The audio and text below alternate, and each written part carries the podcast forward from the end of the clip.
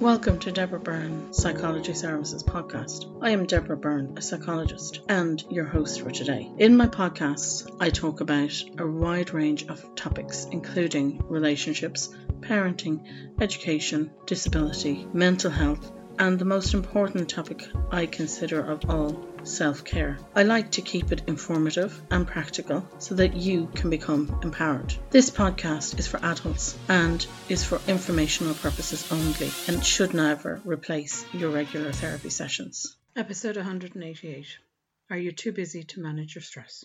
In an all too busy world, we find that our stress gets out of hand all too easily. Sometimes we don't even realize we have taken on too much or become overwhelmed and stressed.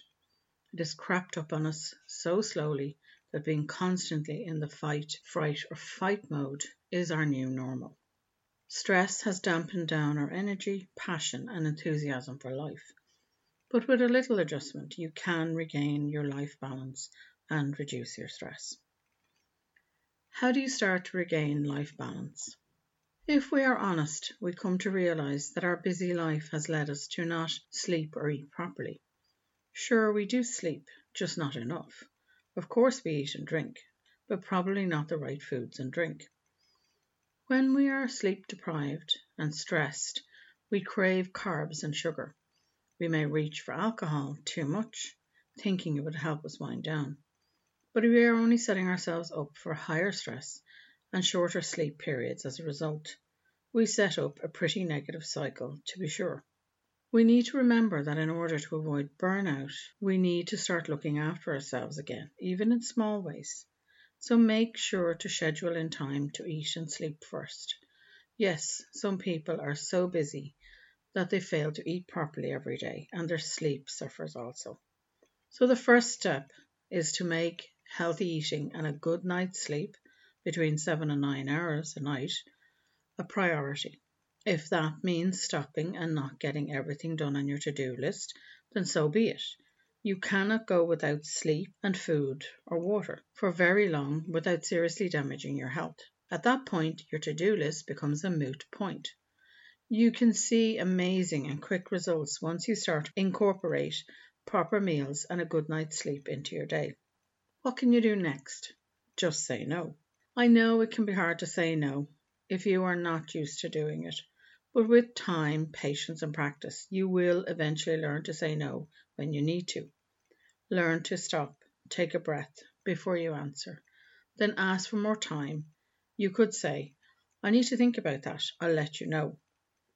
Remember, no is a full sentence and a full statement, and you never owe anyone an explanation. If someone pushes you, just keep repeating that you will think about it and get back to them. Then you can phone or email them with your answer. Review what you are really doing. What are you spending your time on? Taking some time to realize where and on what we are spending our time can be quite enlightening. As I've said, most of us become so busy because we take on more and more.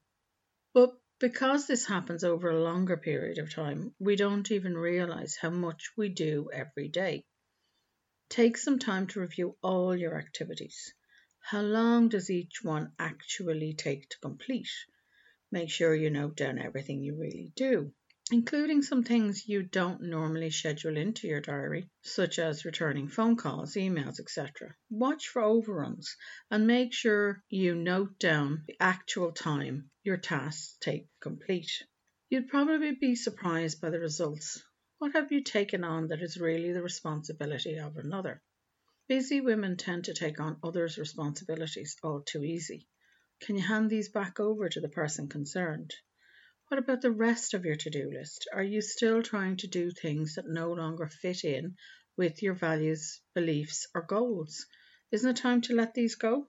Can you delegate sometimes? It doesn't matter if it's at work or home. If your to do list has expanded so much you cannot complete it, then it's time to delegate or delete items. You simply cannot do it all and not become overwhelmed and stressed. Exercise. Yes, you do have time for exercise. A simple 10 minute walk during lunch or after dinner will be enough to get the ball rolling. It will reduce your stress levels and aid your sleep also. Other ways you could add some simple exercises into your life. Take the stairs instead of the lift in work. Do one stretch for every hour you spend sitting, watching TV, or sitting at your desk. You could use a resistance band. Get off one stop earlier and walk the remainder of the way to work. While waiting on the kettle to boil, do some squats, push ups, lunges, or jumping jacks. Get the kids involved, take them for a walk, play games with them that involve a physical element, or make household chores into games. It will also burn off some of that energy and tire them out for bed. Surround yourself with the right team. Make sure you have the right team of supporters surrounding you. Positive people and the right information or tangible support can make all the difference to your stress levels. These kind of supports will raise your own positivity and save you time as well. The opposite is true of negative people. They'll drag your mental health down. Make sure you take on things for them and generally sap your energy and time. They are not called negative vampires for nothing, so now is the time to ditch these people, or at the very least reduce your contact with them. Meditate. This is another one you can do even when you don't think you have time to learn. A simple three minute breather will do and is quick to learn. And when practiced throughout the day, it will help you de stress on the go. You can use my podcast to learn to do a three minute breather, but it really is very simple. You can count to four as you inhale and count to six as you exhale. There's no need to sit down for a 20 minute form of meditation when you don't have the time. You can use this meditation throughout the course of your day or any time you need to calm down. With anything new like this, though, it is important to attach it to something you already do so you'll stick to it as a new habit. So you could try three minutes before you go to bed, three minutes again before you go to sleep, or you could use it as you go throughout your day by attaching it to a trip to the bathroom. You might be busy, but you still need to go. Over time, and as you reduce your workload, you can also try adding in some yoga or Tai Chi as a means of exercise, but also it will help you to relax. Let it all out. Use a journal to get everything down on paper. You don't have to do Dear Diary. Simple bullet points or keywords will do. As long as you're getting everything out of your head at the end of the day, you will reduce your stress and improve your sleep. You can also use this method to help you when you feel stuck with what to start next on your to do list or with a project. Simply write down everything you have to do, then pick the next easiest task to do, or something you know will only take you five minutes.